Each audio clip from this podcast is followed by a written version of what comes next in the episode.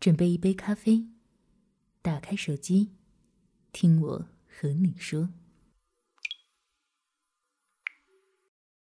我想说的，只给你听，也说也想说。Yes Radio。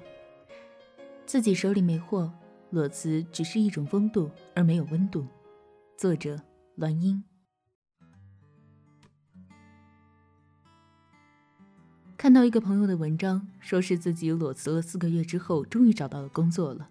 我在底下回复了一句：“自己手里没货，不然裸辞只是一种风度，而没有温度。”没想到得到了很多朋友们的支持。对于裸辞，我最先开始接触到的是大家经常说的那一句：“来一场说走就走的旅行，辞掉工作，背起背包，浪迹天涯。”看到这句话，想想这种情形，都让人感觉到潇洒。所以有段时间看到很多文章都在说裸辞去旅行，这似乎成了一种时尚。如果人生不来一次裸辞，似乎都不完整了。可是那些声称裸辞的人是真的裸辞吗？曾经读到过一篇小说，大概情节是一个人中了两百万彩票，周围的人羡慕不已。有个 A 心头不免一震，两元钱换来了两百万，这来钱也未免太容易，太幸运。自己的运气应该不会比他差吧，于是就开始了买彩票的事情。但是运气似乎也不那么的光顾他，屡试不中，很生气，但还是在坚持。他觉得运气会光顾他的，几乎把全部的心思都用在了彩票上。后来有次，这个人喝醉了，向别人诉说道，自己之前花在买彩票上的钱大概也有一百多万，如果不是中奖，可能就全赔了。买彩票其实是件得不偿失的一件事儿。后来这话就传开了，传到 A 的耳朵里的时候，他算起了一笔账，比起中彩票的概率和投入产出比，其实很不划算了。当然，这个故事未免有点夸张，但是说明了一个道理：你只是看到了结果，却没有看到之所以产生这个结果之前别人所做的努力，以及自己做这件事情会产生什么后果呢？是否同样的运气会降临于自己呢？对于裸辞，道理同样适用。大概两年多前吧，我也曾经历过一次裸辞，加双引号的意思就是不是完全意义上的裸辞，因为我是被动的。但是不管是被动还是主动，这其中的滋味我也有所经历。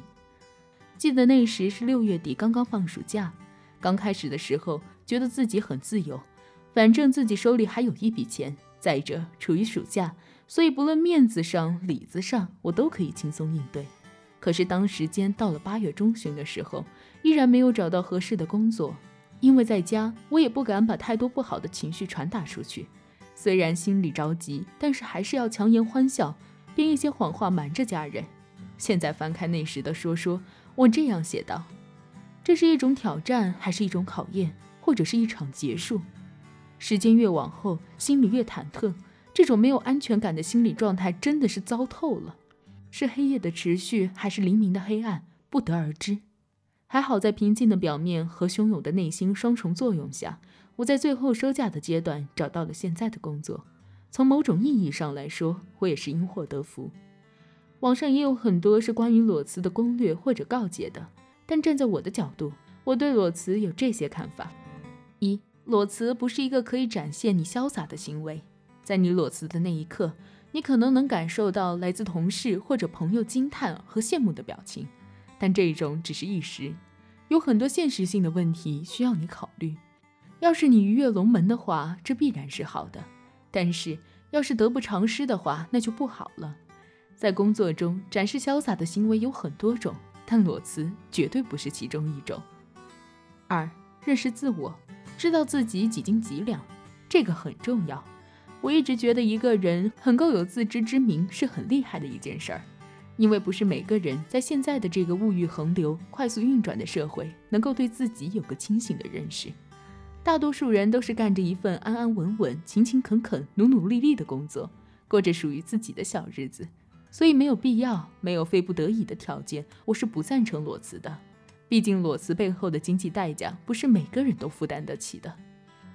三，抛开经济条件，再说说裸辞之后一段时间的心理变动，你得需要一份强大的心理，因为裸辞这种事儿不是人人都接受得了的。所以你可能会接受来自各个方向的询问和不解。如果你的家人或者恋人不同意，那么你接下来的日子可能就不好过。后方不稳，前方怎么行军打仗？所以你要么自己承受，要么争取到家人的支持。再者，特别是在裸辞一段时间后，你依然找不到工作时的彷徨和害怕、担心。这时，你打算坚持还是将就？这就真的是锻炼心理素质的时候了。这些你都得有所准备和考量。四，你有非不得已的非裸辞不可的原因，那么辞吧。人生有时候也不是非他不可。树挪死，人挪活，活人还能让尿憋死啊？那么希望你给自己打个分数吧，并且问问自己，当前的积蓄最多能撑多久？当前的积蓄最多能撑多久？你的人脉能在多久帮助你找到下家？你的优点，你的缺点是什么？你在哪个领域比较占优势的？思考好了，那么你就去争取好了。